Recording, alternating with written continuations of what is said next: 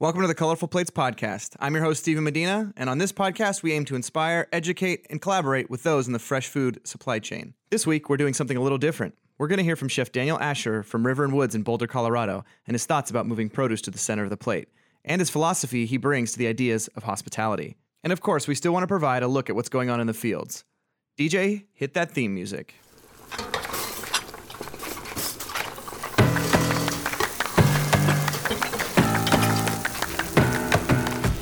In the fields this week is hurricane season, and this time around it's Rosa out west in Baja, Mexico. The forecast is for about 10 inches of rain in Mexico and about 2 to 4 inches in Arizona. Beyond the rains, winds of up to 40 miles per hour throughout Baja and southwestern U.S. growing regions are expected. Right now, farmers in those regions are in the planting process for their winter crops. The storms may impact the harvesting schedule down the road.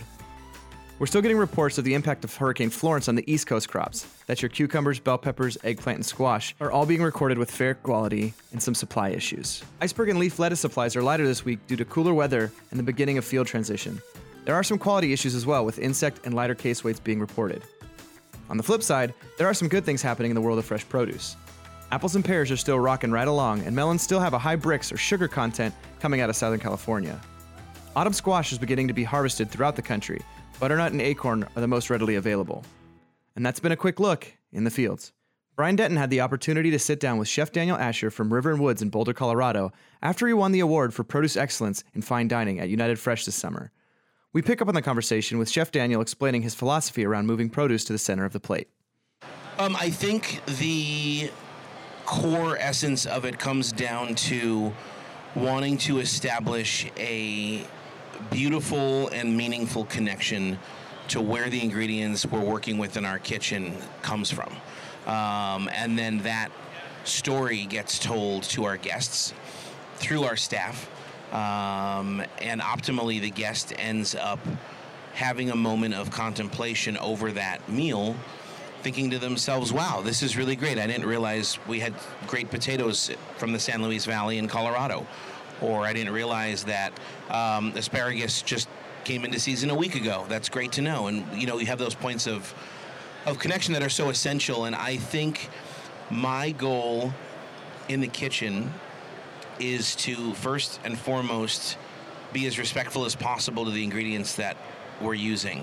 Um, for me, it's a very humble place to be able to take an amazing palette of vegetables and fruits and ingredients and herbs um, and be able to transform them into a dish. And it's something that is demands respect and attention um, because that process started months before I ever started thinking about what new entree I'm going to be doing on a Friday night as a special. That process started months back when the farmer decided to put that variety of, of carrot seed in the ground. Um, and for me, that story is what is an amazing opportunity to connect with the guests in the dining room. Um, and as I said during the demo, you know, there's all this publicity and there's a huge media drive pushing chefs into the spotlight. And there's magazines dedicated to chefs, there's TV shows dedicated to chefs, tons of marketing and advertising dollars rally around chefs, which is great. But at the same time, we're only as good as the ingredients we work with. And the true heroes of our food system in America are the farmers. They're getting up at three in the morning, not sure if they can move enough crop to feed their family for the coming season. They're the ones that are shouldering the burden of nature and soil and temperature and dealing with things way beyond our scope of reference in a kitchen. Um, in order to enable us to shine and to look really good. So to me, I think there should be a TV show that's focused on farmers. I think there should be a few glossy magazines that highlight all the cool farmers that are doing great work in the fields. Yeah. Um, and telling that story and having that um, ability to engage that dialogue to me is an important part of cooking. Sure. It's it's uh, it seems like it's your personal philosophy, and you found a kitchen and, and an ownership that really shares that philosophy as well. How do you then communicate it to your guests? Uh, training is a huge part of that. Um, doing a lineup with staff, showing them what just came in, getting them really excited about, hey, look what's happening right now. You guys have to try this. Um, and literally just tasting through a dish and talking about where everything comes from. I'll send out, I'll do a, a post on a dry erase board right outside the kitchen so servers and actually guests walking by can literally read what I'm writing about what we're serving. Um, and then you know we'll send out an email and I'll have a little packet that staff can can study. It literally is about studying and understanding, um, and it really takes a lot of devotion and it takes a lot of um, attention, and that's that's the most important thing. Like with anything in life, is if you focus on it and give it the right level of um, space and time to process, then you can embrace it more. Yeah. You, you have a contagious enthusiasm about about cooking, about produce. Um, if you go online, you're going to find quotes from you about avocado being your spirit animal or utilizing right. vintage spoons. Like, yes, I, and, I, and completely. I love that. But you said something today that I kind of want to hear from you again on this podcast about hospitality. Yes, and I know that there's chefs. I've got chefs in my family. There's chefs out there that that the daily grind is just that. It's the daily grind, and it, and it can be a thankless job of sorts. But it can your, be. Yes, I love your take on hospitality. Can you share that with us? Yeah, for sure. I mean, I, I look at um, you know we refer to this industry as the hospitality industry, but to me, hospitality begins from the moment you get out of bed in the morning and it ends when you end your day and go to sleep. And all that time in between is an opportunity to connect and be um, creating moments of hospitality with the people that you con- get in contact with, whether it's accidentally bumping into someone in line somewhere, um, or holding the door open for a stranger behind you when you're running into the bank. Um, you're in traffic and someone cuts you off, and you get all angry because they've messed up your day.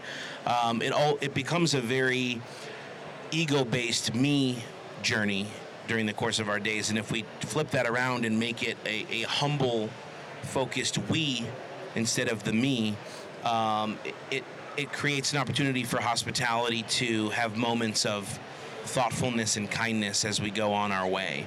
Um, and really, hospitality is about checking in with someone who looks like they need help. Hospitality is about um, letting someone merge on the highway and waving them along. Hospitality is about seeing someone walking their dog and smiling and saying, "Wow, what a what an awesome dog you've got."